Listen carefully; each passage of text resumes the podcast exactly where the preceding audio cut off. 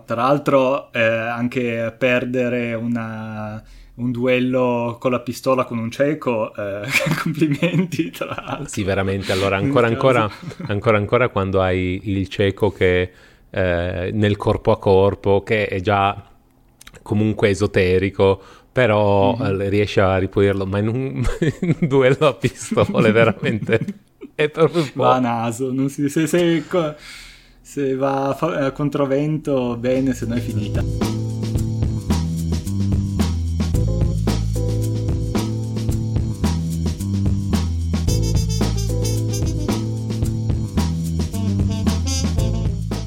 Bentrovato, ormai questo podcast è diventato eh, bimestrale, eh, però non la vita mai, chiama. Non sai mai quando ci sarà o quando non ci sarà, ma quando c'è è sempre una bella sorpresa. La vita, la vita ci impegna, signori, e non, è, non, è, facilissima. La vita ah, ah, ah, trova il modo. Eh, ma noi non demordiamo e, e, siamo di nuovo qui per un episodio di Matinee, un podcast di cinema e overthinking. E, e pensa quanto overthinking abbiamo potuto fare in queste settimane che ci vediamo di meno, proprio bam, a palla che lasci, lasci perdere. Ho cominciato un libro su, sui generi, guarda, lascia stare. Fermatemi, per carità, mm-hmm. fermatemi. e parliamo di un uh, classico moderno del, del genere d'azione eh, che in realtà eh, è già una serie, ma che è già un IP, che è già un universo cinematografico, praticamente eh, Marvel Cinematic Universe levati, adesso è arrivata l'ora del John Wick Cinematic Universe praticamente. Eh, Anche personaggi scaricabili per payday sì, per i videogiochi. Ma sì, guarda, cioè, con tanto di occhiolini nell'ultimo film di scene isometriche fatte dall'alto che sembra proprio... Ah, guarda, lascia stare. Eh, c'è una una sinergia con questo film, un'integrazione commerciale che si può fare in, dappertutto, nei videogiochi dappertutto. Come mm, penso la maggior parte sanno, è un, una serie di film arrivata adesso al quarto, proprio Aurora.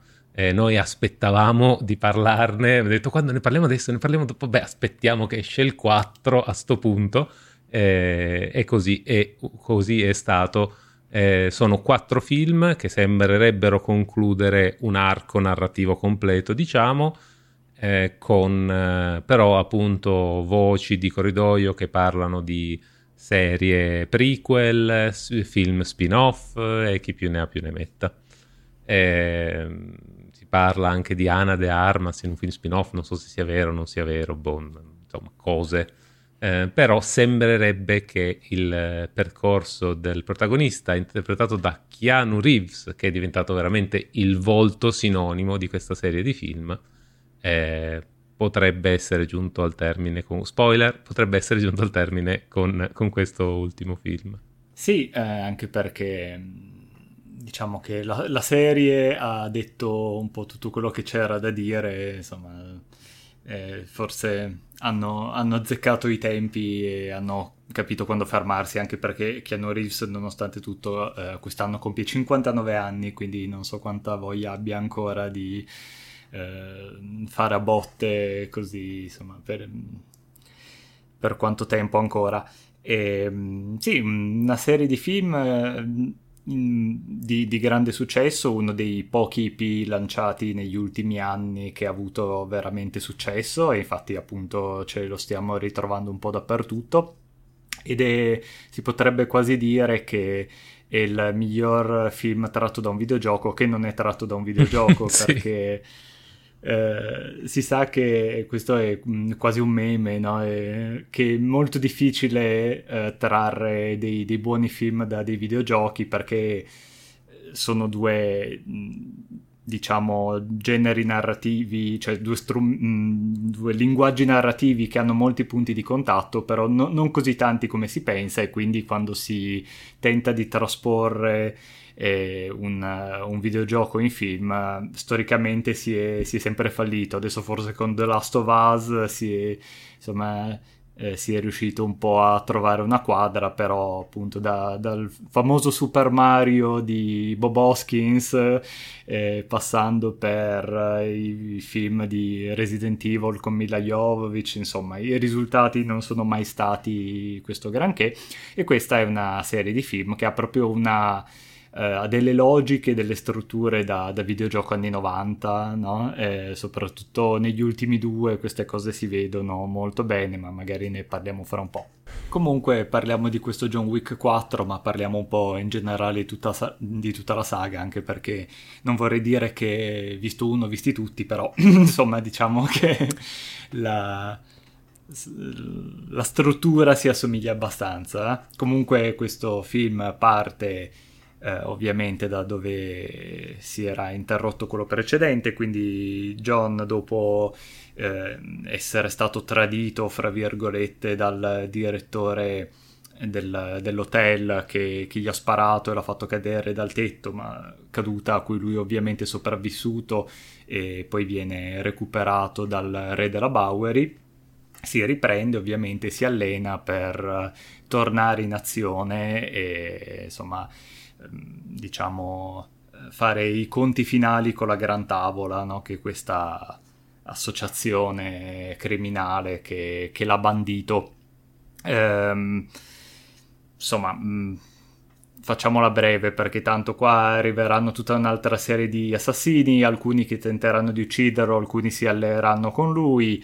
Ehm, ognuno ha la sua backstory, le sue motivazioni che sono abbastanza insomma, ininfluenti sul, su quella che è la trama finale. Abbiamo un nuovo cattivo che è il Marchese, che è interpretato da Bill Skarsgård, che, a cui vengono dati pieni poteri per liberarsi una volta per tutti di John. E, ehm, però lui... Eh, alla fine decide di sfidarlo a duello perché gli viene detto che in verità come eh, si faceva una volta, possono risolvere le, le dispute diciamo, di, di, regolamento a singolare tenzone e quindi chi vince eh, automaticamente eh, gli viene data ragione, quindi nel caso vincesse John lui ovviamente potrebbe venire riammesso eh, nella, nell'associazione, il, il suo amico, il direttore dell'hotel, che nel frattempo era stato estromesso, il concierge era stato ucciso, avrebbe di nuovo il suo ruolo e insomma tutto eh, andrebbe tutto per il meglio. In caso contrario, ovviamente, entrambi mh, verrebbero uccisi. E, ehm, Ovviamente questa cosa qua eh, non gli è stata detta due film prima, quando poteva essergli utile, ma gli viene detta adesso, però eh, va bene così. Però lui per poter sfidare il Marchese a duello deve fare tutta un'altra serie di cose perché deve fare richiesta attraverso una famiglia mafiosa da, dalla quale lui era stato estromesso, quindi deve, fare, deve uccidere eh, una persona per questa famiglia per essere riammesso. Comunque alla fine ehm, il duello ha ha luogo e insomma lasciamo eh, in sospeso quello che è il, l'esito finale, però eh, diciamo che eh, questa saga in un modo o nell'altro eh, alla fine ehm, raggiunge una conclusione soddisfacente. Vuoi dire forse Daniele che ci mette una pietra sopra? vabbè. Eh, e vabbè. vabbè. Eh, sì, allora, questo film nello specifico se ne sta parlando molto bene. È pieno di persone che dicono che sia il più bello della serie. Trovo un po' difficile fare questo tipo di confronti anche per come, perché, come dicevi tu, hanno delle nature molto simili questi film. Forse il primo ancora ancora marginalmente ha un'identità un, leggermente diversa e pensato un po' più a sé stante, ha anche un, una, una scala un po' più ridotta. E... È anche un vero e proprio film, esatto. Primo, nel senso che ha una narrazione mh, mm, autoconclusiva, gli altri do- dopo una, un, diciamo, un escamotage, una piccola premessa, azione e via, cioè non, non andiamo neanche più... Eh, no, mh, mm, come dire, non diamo neanche più una parvenza di avere una storia. Non, non c'è più il, il setup, viene eh, abbandonato a, rifacendosi a quello che già è successo nei film precedenti. E, è, è, un, è, proprio una serie di film che ha una natura un po' particolare. Sono dei film che hanno un ritmo molto incalzante che si rincorre continuamente. Guardarli, se uno avesse mai il tempo e la voglia di guardarseli una di fila all'altro, sarei curioso di vedere che, che tipo di impressione possa fare. Ehm, credo che le, le, l'impatto forse maggiore sarebbe la dissociazione tra il, il ritmo degli eventi nella storia e il ritmo degli eventi della produzione, perché questa è una serie di quattro film che è stata realizzata nell'arco di nove anni, il primo è del 2014, l'ultimo è del 2023, ha un ritmo di più o meno due o tre anni a, a, di distanza l'uno dall'altro. Però nell'universo narrativo tutta la storia di tutti e quattro i film si svolge nell'arco di settimane, cioè neanche un mese, proprio ogni film è qualche giorno, forse una settimana. To. Che è, ehm, è mm, mm, ah, notevole, diciamo, cioè, è un... Ehm, se uno si ferma un attimo a pensarci, fa una certa impressione e, e crea quasi un equilibrio strano nella, nell'evoluzione del personaggio di John Wick che obiettivamente passa queste settimane d'inferno in cui non viene, si viene bucherellato in continuazione, menato, di, casca da tetti più di una volta e, e arriva alla fine un po' affaticato, mettiamola così, un po' un, po', sì. eh, un pochino in difficoltà.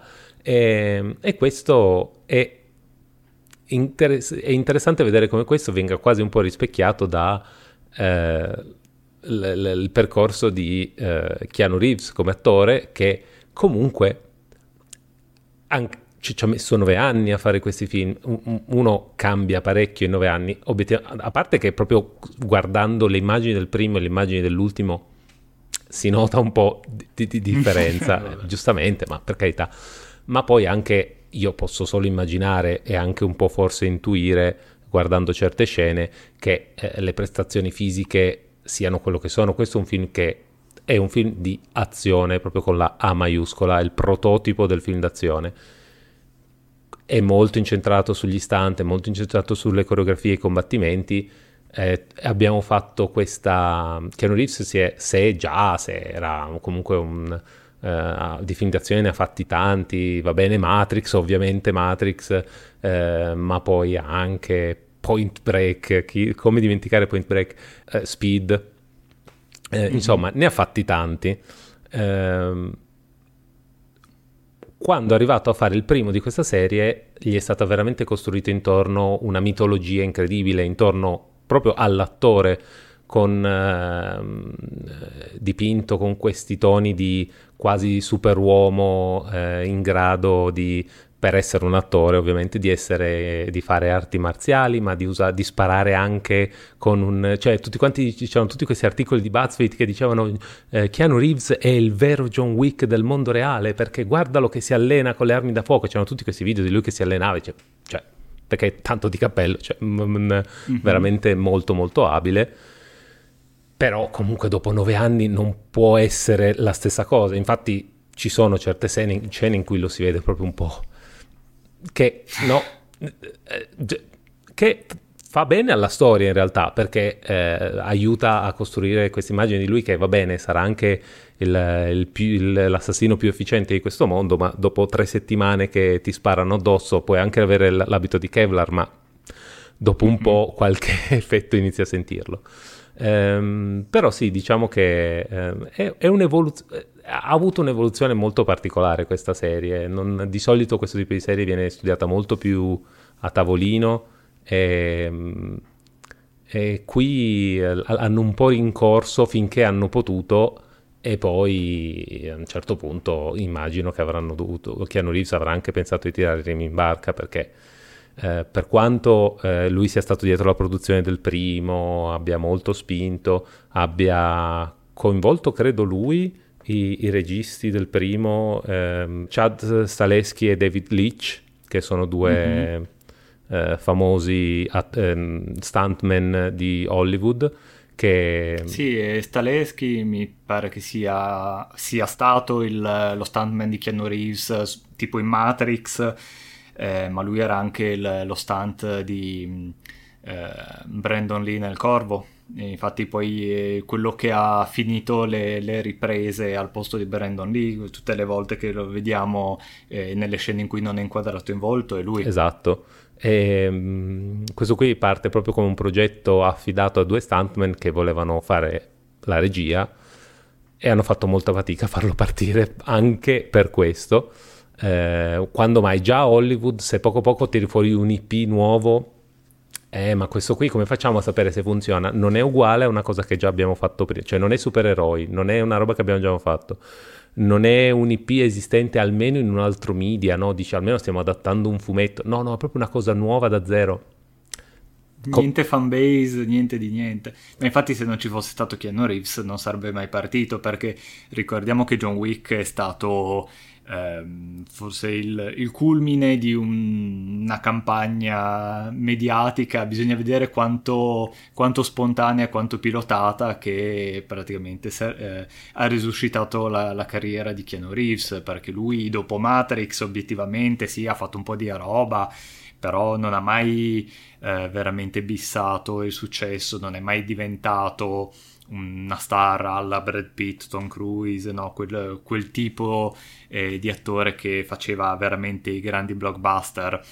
E, però ricordiamo già su Facebook appunto una decina di anni fa tutte le cose ah, eh, Keanu Reeves che brava persona guardalo che prende la metro guarda che fa beneficenza e tutto alla fine è un po' eh, questa qua è un'altra delle, delle storie che piacciono tanto a Hollywood no? Della, dell'attore che ritorna e sulla cresta dell'onda con un progetto molto personale e, e torna al successo di, di, quando era giovane. Quindi appunto lì bisogna vedere quanto ci fossero dietro degli spin doctor, quanto la cosa sia spontanea o quanto sia una combinazione delle due cose, però effettivamente se non ci fosse stato Keanu Reeves in quel momento proprio giusto, e questo IP probabilmente non, non avrebbe mai visto la luce. No, infatti, tra l'altro con anche un... Uh, nonostante Keanu Reeves comunque una certa fatica, come dicevi tu, Keanu Reeves non arrivava proprio dal, dal suo periodo migliore, aveva appena fatto uh, 47 Ronin, che era stato abbastanza un flop, mm. e poco prima il suo esordio alla regia con Men of Tai Chi, che io ho visto Quindi tu e Keanu Reeves. Esatto, più o meno, più o meno così. Eh, devo dire, no, ne, ho, ne, ho, visti di peggiori, eh, non era proprio, però diciamo che proprio da dire che eh, uh, Uh, dopo aver visto questo, Hollywood sicuramente gli metterà in mano le redini di altri mm. film. Non era Clint Eastwood. Eh, no, non era Clint Eastwood, mi spiace. Mm, sarebbe, stato, sarebbe, stata una bellissima storia da raccontare, ma purtroppo, purtroppo no eh, però sempre mh, mm, da un punto di vista di azione, coreografia e stunt, top. Sì, che poi è la grande forza di, quel, di, questo film, di questa serie di film, perché è un po' anche stata la forza della, eh, del reboot di 007, l'ultimo, quello con Daniel Craig, no? riportarlo veramente a un, un, livello molto terreno, molto sanguigno, no? con... Eh, sicuramente mh, mm, CGI ce n'è, ma non, non, a livello dei film Marvel o comunque degli altri film d'azione, cioè quando non siamo davanti a un uh, Uncharted, no?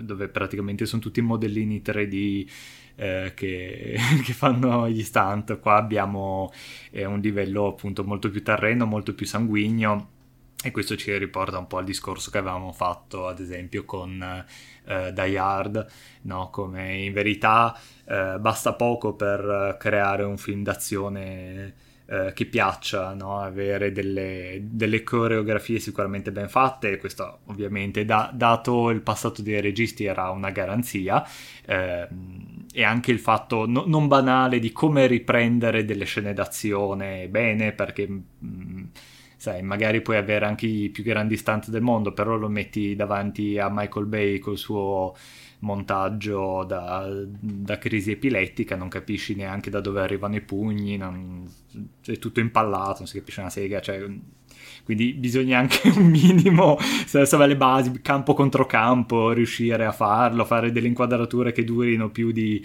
eh, 4 frame, cioè del, insomma... E, ehm, e comunque poi creare dei, dei, personaggi che nella loro semplicità alla fine siano empatizzabili questo Keanu Reeves eh, eh, nonostante eh, questo John Wick anzi nonostante sia proprio un personaggio base base eh, però già dall'inizio riescono a, a farci empatizzare proprio eh, dal primo momento no? a lui ammazzano il cane e lui uccide tipo 850 persone, che qualunque proprietario di cane vi dirà che è una reazione assolutamente comprensibile e, e, proporzionata. Quindi. Sì, cioè qui hanno proprio, questo è proprio barare, ma è legittimo, cioè dico... Mh, mm, è, ha, assolutamente ha senso, hanno proprio deciso, sai che c'è, giochiamo proprio ci, ci togliamo una, una, mezz'ora di introduzione e eh, asciughiamo tutto usando proprio la, la, la, carta del cane che muore, che è proprio. Cioè, mm, proprio un Questo truccone. giustifica 10 ore di massacro successivo. Esatto, praticamente, praticamente sì. Eh, vabbè, bene, tra l'altro un, sì, un personaggio, quello di John Wick, è molto silenzioso, questo, il classico personaggio d'azione un po'... Eh, un po' opaco, no? molto silenzioso, di cui non si sa tanto, il, del cui passato si scopre poco e comunque lentamente. E, um, e, e la performance di Keanu Reeves in realtà adesso con tutto l'affetto per Keanu Reeves perché comunque eh, per essere una celebrità ha, una, ha, un bel profilo diciamo ehm, non ha il range maggiore di questo mondo. Eh, sa fare alcune cose bene. Devo dire che per questo personaggio nello specifico, sua, questo suo aspetto sempre molto un po' triste, no? un po' mogio, un po', un po', un po cane bastonato. Eh? Hai visto che, che già vedi, si, si, poteva tranquillamente vedere anche Matrix in realtà, cioè, stesso, cioè, è, ha sempre un po' avuto questa cosa. Eh, per questo personaggio funziona molto molto bene e, e, hanno trovato bene un giusto equilibrio di cosa dire e cosa non dire, anche eh, varie revisioni dello script riducendo il, la, la backstory al minimo essenziale per poi andare dritti nella catarsi di violenza che è proprio mm-hmm. il classico film di vendetta personale. Eh, e con anche comunque un, una costellazione di personaggi secondari intorno eff- efficace che, che, che, da, che, funziona soprattutto nei primi film devo dire che andando avanti nel corso dei film continuano ad aggiungere carne sul fuoco dove forse mm, si, si, perde un po' ma proprio per una questione di economia della serie cioè se, se una cosa la fai su un film ha un effetto, se la fai su un film che fa parte di una serie ne ha un altro.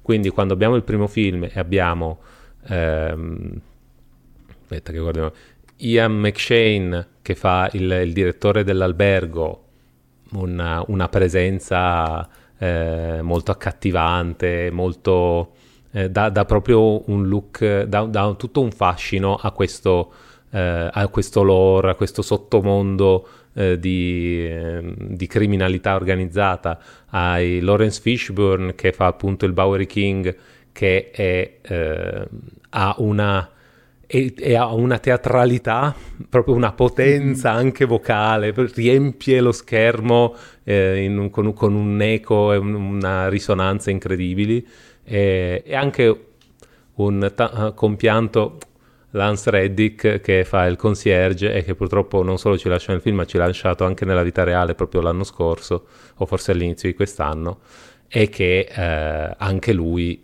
una, una, presenza di scena, un caratterista veramente non ce ne sono tanti così. Eh, devo dire, questo quarto film, avendolo visto adesso in cinema, l'ho visto in italiano, a chi ha voglia consiglierei di andarsene a vedere in lingua originale perché già c'è poco, que- cioè queste performance sono molto, vabbè, tol- tolto Lawrence Fishburne, eh, sono un po'... Sottotono. Esatto, sono un po' trattenute, sono un po'... Ehm, passano molto attraverso eh, le tensioni e le energie che sono un po' nascoste ma trapelano e vale anche per eh, il personaggio di Keanu Reeves comunque che con, con una scelta accurata di ritmi e, e, bisbigli e toni riesce a far passare quello che deve passare. Nel doppiaggio ho l'impressione che questo equilibrio sia un po' compromesso. Eh, però forse è anche una questione di abitudine dopo averne visti tre in inglese, vederne uno in italiano mi ha fatto un po' strano obiettivamente. Però consiglierei anche solo perché la, voce, la voce di Lance Reddick e l'accento nella versione originale sono sono veramente è, è, è, cioccolato sciolto nelle orecchie, è veramente una cosa eh, spaziale. Sì, infatti degli aspetti, uno degli aspetti più interessanti eh, su cui in verità ci si sofferma di meno nelle recensioni da quanto visto è come questo film abbia proprio vabbè, un gusto eh, quasi fumettistico nella, nella, creazione di questo mondo. Eh, ricorda molto il, eh, appunto, i fumetti anni 80-90 e soprattutto mi pare nel terzo capitolo che veramente cominciamo ehm, a vedere la costruzione di questa, di questa mafia internazionale, no? E ci sono queste scelte tipo tutte le segretarie vestite a rockabilly che battono sulle macchine da scrivere e poi tutto questa, questo insieme eh, di regole super codificate, no? molto in contrasto con quello eh, che magari eh, si pensa abitualmente della malavita, no? che siano in verità tutta un, un, dei, dei, criminali che eh, ti accoltellano per eh, eh, rubarti il portafoglio, invece questi no, sono molto insomma eh, ovviamente richiamando tutta la struttura della mafia, sono molto onorevoli, sono molto appunto sul regolamento interno, creano proprio una, eh, una società alternativa, no? Cioè, proprio un'organizzazione parastatale, eh, però molto fumettosa, appunto abbiamo dei personaggi eh, molto sopra le righe che però si prendono incredibilmente sul serio, cioè all'inizio di questo film c'è un tizio che arriva al Continental e dice avete un'ora e tira fuori un'enorme clessidra dalla, dalla valigia e la mette sul tavolo e la gira. Cioè, queste sono robe da una pallottola spuntata, eh, però nessuno si fa mai una domanda del fatto che arrivi uno con un clessiderone gigante e poi c'è... Ehm, cioè, Scusate, ho fatto tardi, mi hanno, mi hanno, bloccato il clessidrone all, all'aeroporto, ho dovuto fare guardi, esatto. lascia stare. esatto. E, e, poi ci sono appunto delle robe molto anche qua eh, da action anni 80, cioè il, eh, insomma, il killer cieco l'abbiamo visto veramente da, da, da appunto da, da, Furia cieca in poi, proprio uno dei più grandi stereotipi, divertentissimo, eh, però tra l'altro eh, anche perdere una un duello con la pistola con un cieco, eh, complimenti tra l'altro. Sì, veramente, allora ancora ancora, ancora ancora quando hai il cieco che eh, nel corpo a corpo, che è già comunque esoterico, però mm-hmm. eh, riesce a ripulirlo, ma in un, in un duello a pistole veramente è proprio un po'... Va a naso, non si... Se, se, se va a controvento bene, se no è finita. Sì, funzio- funziona solo perché è Donnie Yen. E Donnie Yen ci si è costruito intorno questo mito del, dell'attore d'arti, è proprio il, il classico eh, saggio delle arti marziali, no? se, se, Jackie Chan è l'attore più sul comico, invece Donnie Yen, se dopo aver fatto 80 film di, no, sono 4 credo, film di Ip Man più altre robe, mm-hmm. è proprio il, il maestro, no? E quindi se eh, si portava dietro talmente tanta uh, immagine, talmente tanta fama che è, è, riuscito, è riuscito, un pochino a... Uh, per quanto comunque devo dire che in questo quarto film gli danno tutto uno spazio che... Non lo so, i, le, gli equilibri di questo quarto film... Allora, tanta azione, non ci stupisce. Questa è la natura dei film di John Wick, va benissimo però i criteri con cui viene scelta particolari. Abbiamo tutto un pezzo del, verso l'inizio del film a Osaka che non ha significato, cioè non ha senso, non serve a niente. Non serve a niente ah. se non a introdurre il personaggio di Kane, appunto, del, interpretato da ehm, eh, Donnie Yen. Perché per il resto introduciamo tutti questi nuovi personaggi che sono vecchi amici di John Wick oppure la figlia del vecchio amico di John Wick e il, il braccio destro del cattivo va bene, ma poi arrivati alla fine non è cambiato praticamente niente. Non è cambiato praticamente niente. Arriviamo alla fine di tutta quella sequenza che durerà noto, mezz'ora di, di, di, scena d'azione. Un po'. E il film in generale cioè, fa queste scelte, anche tutto, cioè, tutto questo personaggio del nessuno, no?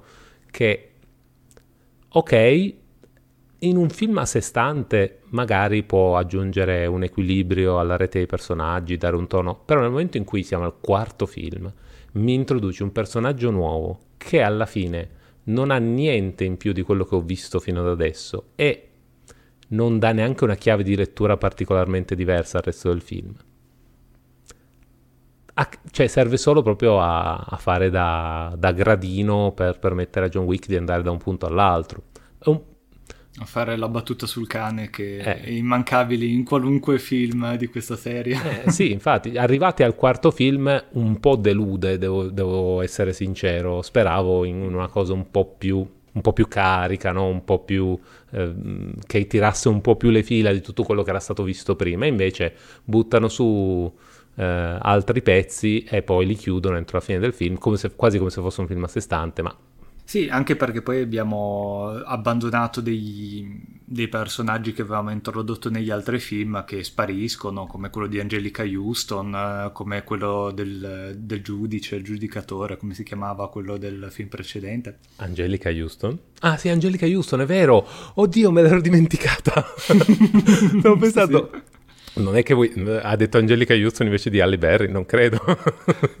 no, anche Halle Berry, sì, vabbè, sì, Halle Berry. Sì, un po' meno. Ehm, sì, eh, a meno che appunto queste scelte non siano state fatte in un'ottica di creare degli spin-off eh, ambientati a Osaka, non lo so. Può essere. O comunque sicuramente anche il fatto che, cioè, spostare tutta questa questa prima parte in Oriente perché comunque nell'ispirazione del, del, della serie ci sono ovviamente tutti i film di arti marziali, in verità appunto più il cinema di Hong Kong, ma anche quello di Takashi Miike, no? queste, queste, storie di, di mafia. Eh, insomma sicuramente fanno parte delle influenze, quindi potrebbe anche essere visto come un omaggio no, a questa cosa qua, però secondo me potrebbe anche essere in un'ottica di creare de- degli spin-off delle serie su altri personaggi è probabile. introdotti in questo film. È probabile e, e un po' mi dà fastidio, cioè, lo capisco, eh. però doveva essere il finalone della serie... Eh e, e, alla fine ci trovo dentro la pubblicità del, del, della serie spin-off, cioè mi dà un po' fastidio. Vabbè. Ehm, sì, poi anche comunque, vabbè, per la natura di questi film hanno scelto la strada che li ha portati a andare in una crescita eh, proprio esponenziale di tutto del eh, numero di, di, nemici da uccidere, della, di, della, durata dei combattimenti, anche solo del, da un punto di vista geografico, cioè noi partiamo da un film mm-hmm. che si svolge a New York in due o tre location e poi mano a mano no, finiamo al Cairo, no, a Casablanca, cos'era, poi uh, in questo film andiamo, prima siamo a New York, poi andiamo a Osaka, poi finiamo in, in Germania, poi in, uh, in Francia. E sembra proprio che eh, entrino un po' nel ritmo, eh, i, i, creatori del film, nel ritmo di dire, bene, mm, ok, ci serve qualcosa di ancora più figo del, del film scorso. Cosa, cosa, c'è di figo che non abbiamo ancora fatto? Potremmo, uh, potremmo metterci dentro dei ninja e dei samurai. Vai, bella, bella, butta, buttaci dentro i ninja. ok, lo capisco, anche divertente tutto sommato, un po' cheap sotto certo punto di vista. Però sì, comunque... Non che Cioè, nel senso, sì, sì. È, un è, un po', l'idea è quella, cioè proprio, ah, appunto, parlavo prima del, del terzo film, il terzo film ha proprio una anche un po' questi, questi meno, però il terzo è proprio ovvio, è questa logica da videogioco degli anni 90, no? il fatto che tu devi andare da questo, gli devi portare un medaglione, allora lui ti dà questa missione da completare per poi fare questa roba, vai da lui, attraversi il deserto, poi ti vengono a recuperare, poi ti devono tagliare il dito una volta che superi la prova, no, è proprio questa eh, cosa assolutamente assurda il fatto che loro abbiano queste monete no, che, che, servano a comprare dei favori, no, siano dei pegni, così e proprio sembra Resident Evil 2 dove sei nella stazione di polizia, devi mettere i medaglioni per aprire un passaggio segreto, dici ma perché siamo in una stazione di polizia? perché? Ci sono le, le chi ha costruito esatto, le casa? chiavi dei semi, delle carte, la chiave di quadri, la chiave di picche esatto, nella, nella, nella stazione di polizia, esatto. ma perché? più o meno in devi effetti. mettere la chiave alfiere, dici ma per, è proprio no? E per quello che dico ho un gusto molto da, da videogioco e il fatto che il, eh, diciamo però sia recitato in maniera molto ehm, così eh, diretta no? non, alla fine ti fa entrare in questo mondo assurdo e anche per questo no? è, è, a metà fra il videogioco e il fumetto e, eh, sono quasi le stesse influenze che ha anzi sono proprio le stesse influenze che ha avuto Tarantino ad esempio in Kill Bill, no? proprio il sì. fatto che questa realtà alternativa dove eh, ci sono delle, delle, cose assurde ma nessuno ci fa caso, no? per loro sono l'assoluta normalità e, e, questo sicuramente contribuisce al fascino della serie anche perché presa, cioè, presa sul serio, no? Eh, anche questo John Wick alla fine eh, ci raccontano il minimo indispensabile per empatizzare, ma se dovre- dovessimo un po' eh, andare a sviscerare il carattere, cioè lui marito amorevole, amante dei cani, così, che però è anche un sociopatico, no? è molto contraddittorio. Se più vai a, a, re- a, spostarlo sul piano realistico, meno ha senso tutto quanto. Sicuramente.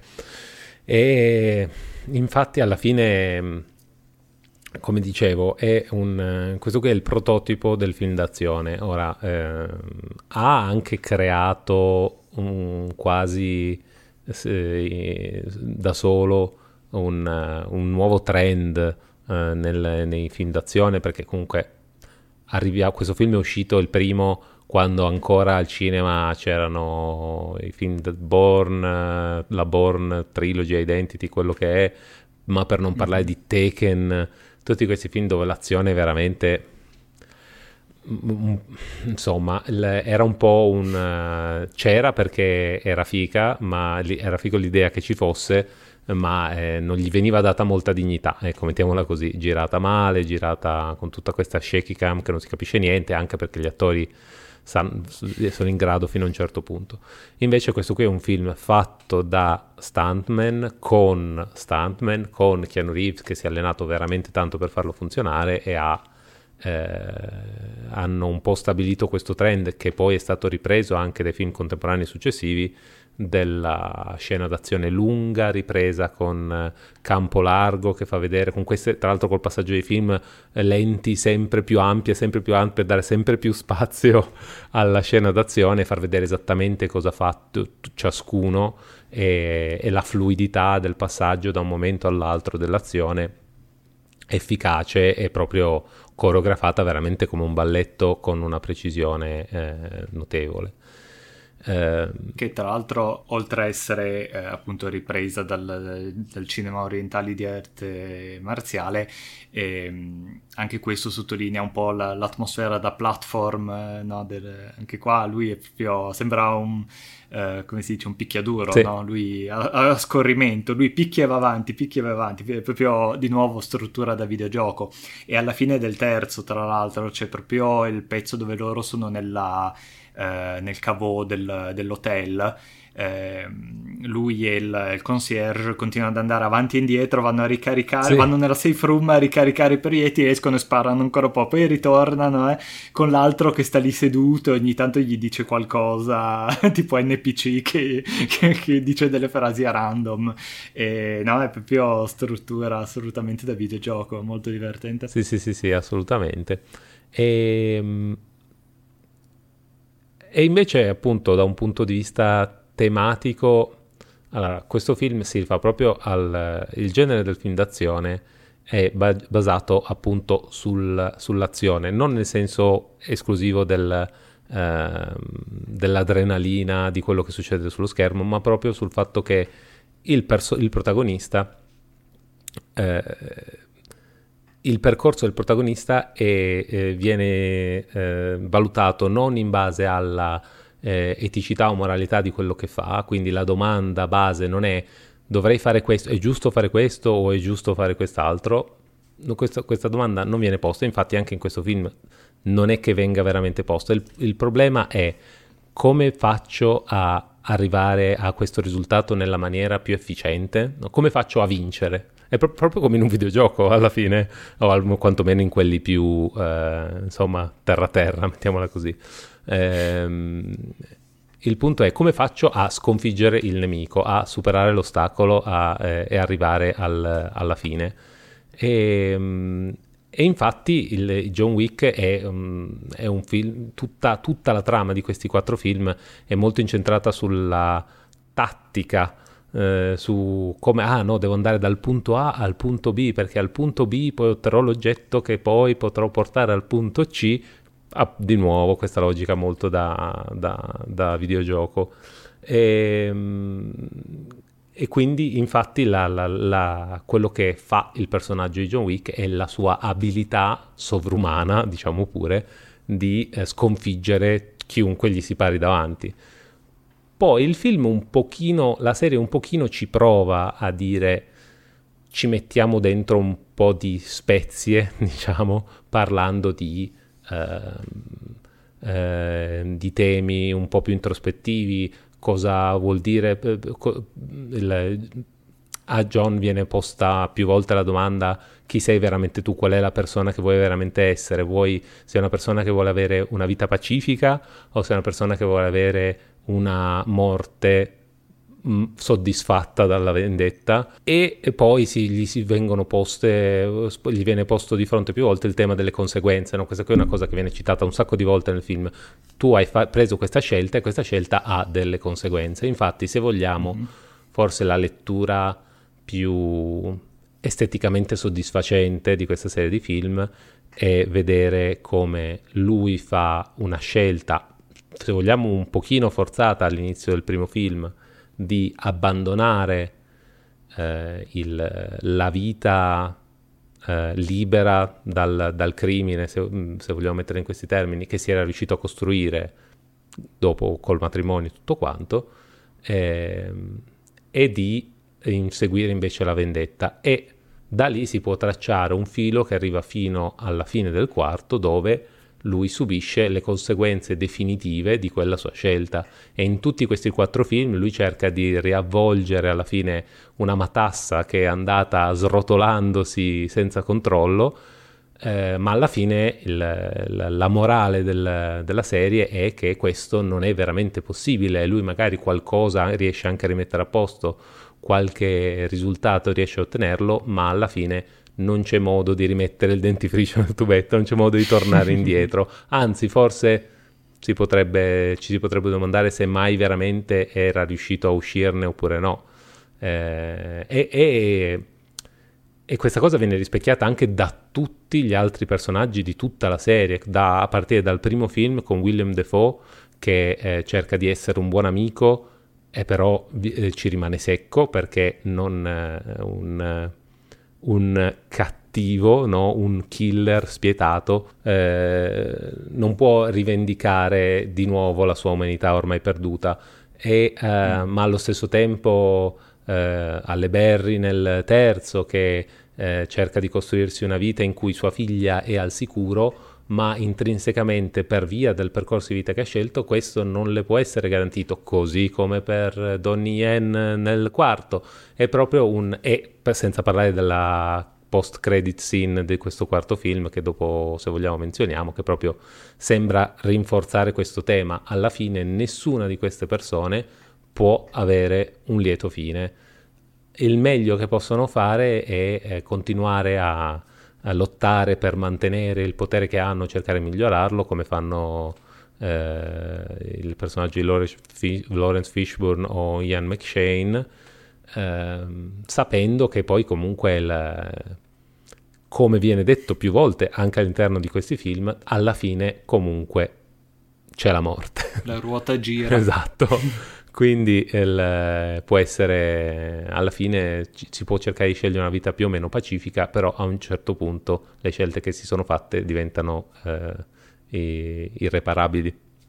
Sì, un po' il, destino del, del, potere in generale, esatto. no? che sia legale o illegale, comunque più, più potere hai, alla fine più, più ne rimani invischiato e, e, e, uscirne è praticamente impossibile. Esatto, però diciamo pure tranquillamente che se, si, se è una, un tema interessante che il film eh, abbozza nel corso dei vari film, eh, che la serie abbozza nel corso dei vari film, è un po' un sottotesto molto poco esplorato che mh, non ha grande non, ric- che non riceve grande soddisfazione per la fine della serie e che, che alla fine ri- rimane eh, ricordata da tutti molto di più per le coreografie e le scene d'azione piuttosto che per qualunque ma ci sta voglio dire è il genere sono già stati bravi comunque a dargli un, uh, un'identità molto precisa, un colore molto particolare, anche appunto con le, scen- con le scelte di fotografia, di scenografia, di uh, character design, eh, ha un'identità molto precisa questo film. Non per niente la vogliono riciclare a bomba. Ma vabbè, ci ricorderemo tutti quanti di un tempo in cui aspettare un film di John Wick era un eventone incredibile che bello, eh, proprio come i primi film della Marvel, almeno per alcuni. E poi a un certo dicessi punto... Fast and Furious. Adesso, Beh, anche... John Wick sulla luna. Non lo so perché mh, mm, devo dire che Fast and Furious... eh, diciamo che anche per chi è fan ha avuto un po' una parabola, in, una, una, gaussiana inversa, che è partito bene, poi è andato male, male, male, male, poi si è ripreso e adesso stanno cercando di farlo andare sulla luna, appunto. Però diciamo che il secondo e il terzo, mm, mamma mia, una, una bella zozzeria. Va bene, io ehm, sono, sono, comunque contento di aver visto questo film e questa serie in generale, li, li consiglierei. Eh, hanno veramente fatto la storia del, del genere d'azione dell'ultimo decennio. Direi che questo e Mad Max, Fury Road hanno veramente segnato eh, l'apice del, del, film d'azione, quantomeno hollywoodiano, eh, degli ultimi, degli ultimi dieci anni più o meno. Eh, James Bond non ce lo metti? Sì, però eh, diciamo che il um, oscillante, cioè nel senso il lato dell'azione sempre funzionante, però uh, non lo rivedo altrettanto volentieri, ma neanche lontanamente, mm-hmm. quindi già questo dice qualcosa. Eh... No, ma io sono d'accordo, perché eh, secondo me sono dei buoni film, però hanno, fatto, hanno avuto un po' il peccato di rendere troppo far prendere troppo sul serio questo personaggio di James Bond e quindi lo rende abbastanza insopportabile. Mm, Se, sì. Cioè, la cosa che salvava James Bond era il fatto anche lui di essere un fumetto che, che andava in giro e tentare di dargli una profondità come se fosse questo, questa gran persona tormentata lo, lo, rende abbastanza insopportabile. Però vabbè, per i film sono buoni, chi più chi meno. Sì, sì, assolutamente. Um, guardando questi film mi è venuto in mente... Um, come abbiamo detto, prendono molta ispirazione dalla cinematografia asiatica, soprattutto quella d'azione, film eh, d'azione di Hong Kong. E eh, però mi ha fatto venire in mente un film asiatico sempre del genere eh, revenge, azione vendetta. Vediamo se Daniele sorride, forse ha già capito. Eh, che è un vecchio mio. è un film del 2003 eh, che si chiama Old Boy, che onestamente pensavo di aver già dato come suggerimento, sono andato a vedere la lista dei suggerimenti, non l'avevamo ancora menzionato mm, e, okay. e sono contento di questa cosa, ehm, che è un, uh, un, film, ha delle somiglianze se vogliamo, però è, è molto, molto particolare, è un, diciamo che grosso modo la trama eh, è la storia di un uomo che viene rapito e rinchiuso in questa prigione che è una specie di uh, camera d'albergo fondamentalmente, senza sapere perché e da chi, e eh, ci rimane rinchiuso per 15 anni. Dopo 15 anni esce e cerca di eh, capire cosa è successo un po' alla sua famiglia nel frattempo, ma anche perché si è ritrovato lì. E fondamentalmente si ritrova in questa sequenza di eh, situazioni molto violente e pericolose, eh, dove lui alla fine un, cerca di, di, ottenere informazioni e controllo in una circostanza in cui è circondato da persone che lo sbatacchiano a destra e a sinistra fondamentalmente. Eh, è un po' una continua ricerca di capire esattamente cosa è successo e perché.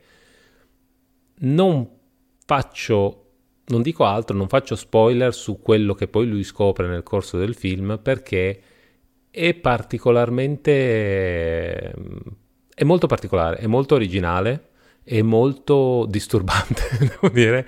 È uno di quei film per cui arrivi alla fine che hai proprio. Ehm, ti senti proprio lo schifo addosso, dici mamma mia. Ehm, è un film sudcoreano. Eh, diretto e, co- e co- ehm, co-scritto da Park Chan-wook, che è un nome che adesso è diventato anche abbastanza noto. Eh, e eh, diciamo che ormai il, eh, le, le, produzioni sudcoreane iniziano a essere abbastanza popolari dopo Squid Games tutti quanti si sono buttati nel andare a vedere ma chissà se nel, de, nella cinematografia e nella televisione degli ultimi 15 anni della, della Corea possiamo tirare fuori qualcosa eh, beh, se volete tirare fuori qualcosa, questo sicuramente è uno molto buono. E, um, ha molte scene d'azione, anche, anche qui molto fumettose, eh, sono queste scene molto lunghe, in particolar modo è molto ricordata questa scena in cui lui combatte con un corridoio pieno di gente e tutto il combattimento è visto lateralmente con lui che scorre a destra e a sinistra proprio come in un videogioco appunto ehm, andando avanti e indietro e, e, ammazzando più o meno tutti con un martello. Ehm, è molto violento come film e ehm, non, non guardatelo con, con, la, con, la, nonna, sicuramente non guardatelo neanche con i genitori, ve lo sconsiglierei perché un po', un po di disagio è garantito. Ehm, per carità di Dio, guardate l'originale coreano e non guardate il remake hollywoodiano eh, con eh, facce di legno, come cacchio si chiama lui, eh, con Josh Brolin, se non ricordo male, che diciamo che è universalmente considerato un po' una brutta copia, molto brutta e poco copia. Ehm, però eh, sì, se vi piace il genere, è um, genere azione un po' violento, un po' sanguinolento e, e anche un po' appunto disturbante, eh, vale la pena. Decisamente. Tra l'altro è una trilogia, no? Fa parte, c'è anche Lady Vendetta e... Cos'era Mister Vendetta il terzo? Una, una Può essere. Genere. Sì, sì, una sì. trilogia tematica. Mm-hmm. Invece guardando questo film verso la fine ho mh, trovato una citazione diretta uh, a questo film che, che, voglio consigliare, che è un super cult anche questo, però film della fine degli anni 70, quindi è un film di cui si parla adesso non più tanto. E perché c'è ad un certo punto, verso l'ultimo terzo di film, questa DJ radiofonica che, che viene inquadrata solo la parte della bocca e del microfono che eh, gestisce eh, una speaker di questa radio proprio interna alla mafia che racconta della fuga di John. E, e questa qua è una, una, citazione diretta a un film del 79 di Walter Hill che è I guerrieri della notte, che è un film insomma uno dei, dei, più famosi e diciamo magnificati film della storia del cinema e, e, e ha ben ragione. Siamo a New York ed è la storia di uh, un, un, come dire, un gruppo di bande giovanili, di, di gang proprio criminali che uh, una notte hanno un, una riunione in un parco del Bronx e durante questa riunione il, il leader massimo di, di tutte queste uh, gang, che si chiama Cyrus, mi, chia- mi pare, uh, sì, Cyrus, il leader Cyrus viene assassinato da, da uno dei membri di, di, queste gang che è nascosto eh, nella folla, sperso nella folla, che eh, però dà la colpa a, a un'altra di queste gang che sono appunto i Warriors e loro scappano dal, da questo parco dove tutti quanti tentano di fargli la pelle e devono fare questo viaggio eh, per tornare attraversare praticamente tutta New York eh, con vari mezzi a piedi piuttosto che in metro così e riuscire a tornare nel loro quartiere e però nel frattempo si è sparsa la voce e loro ogni quartiere che, che, attraversano è gestito da una gang diversa che li vuole fare fuori e quindi se, seguiamo questa serie di personaggi nel, in questo viaggio che dura tutta una notte. È un film che è tratto da, da, un romanzo e il romanzo è ispirato a sua volta a una, a una cronaca eh, di, di, Senofonte, quindi parliamo di antica Grecia, e infatti questo film ha proprio delle, delle qualità molto epiche, no? si, si, rifà proprio alla, alla storiografia greca e ha, eh, c'è quasi, eh, anzi c'è proprio un senso di tribalismo no? nelle varie gang che vengono rappresentate all'interno di questo film, che sono molto, anche qua molto sopra le righe, molto fumettose, perché a parte che va bene che New York è grande, ma ci saranno tipo 50.000 membri di gang così vari e ognuno, ognuna di queste gang ha, ha, proprio un outfit molto riconoscibile. I Warriors sono vestiti praticamente da nativi americani, poi ci sono altre gang che sono vestiti da giocatori di baseball con le facce completamente dipinte, no? E, e ha appunto questa questo mm, mood molto tribale, molto, mm, molto esagerato e molto surreale nella, nella rappresentazione di, di queste gang il film anche qua la trama è proprio ridotta all'osso, è arrivare dal punto A al punto B, e, però nel frattempo ovviamente eh, gli capitano, a questi personaggi capitano, capitano tutta una serie di disavventure e se ne perdono diversi lungo la strada fino poi ovviamente a dover arrivare a una risoluzione finale del, di questo conflitto. E, ehm, niente, è un film di che insomma ha i suoi bei anni però non li dimostra, mm-hmm. è un film assolutamente da, da recuperare. Sì, sì, sì, un, un classico meritato, uno status di classico mm. meritato. Eh, bene, eh, va bene, noi ci diamo anche questo episodio ce lo siamo portati a casa. Ci diamo appuntamento a quando uscirà la serie spin-off, prequel, eh, tutto quanto di John Wick. Sicuramente faremo, non lo so, vediamo, non, lo so. Ehm, però nel frattempo sicuramente ci diamo appuntamento al prossimo episodio e eh, vi ricordiamo di eh, lasciarci una recensione, le 5 stelle sui vari canali di eh, podcasting Apple Podcast, Google Podcast, Spotify, Amazon Music e, e, che ci potete trovare in formato video anche su YouTube in, con il nostro bravo faccione in Full HD. Eh, direi 4K 3D, ma fino lì non ci siamo ancora arrivati. Sì, Stemmo, buona. Eh, il budget è quello che è. Eh, sì, no, infatti poi, poi finisce che ci dobbiamo truccare, ci dobbiamo mettere il trucco per il 4K, se no si vedono tutti i pori, le rughe. No, no, no, non scherziamo. Ehm, veniteci anche a salutare sui social, eh, su Instagram, Mattina il podcast, se ci volete dare suggerimenti che leggiamo e notiamo. E, e, e poi ignoriamo, però eh, fa comunque piacere. per il resto, eh, sicuramente eh, ricordatevi il primo episodio del prossimo mese che sarà il, il nuovo uh, step nella saga del rinascimento Disney.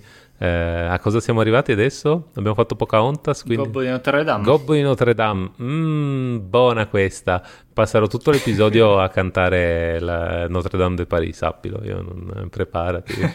Esmeralda, lo sai. Vabbè, basta, mi fermo qui. eh, ciao a tutti e alla prossima.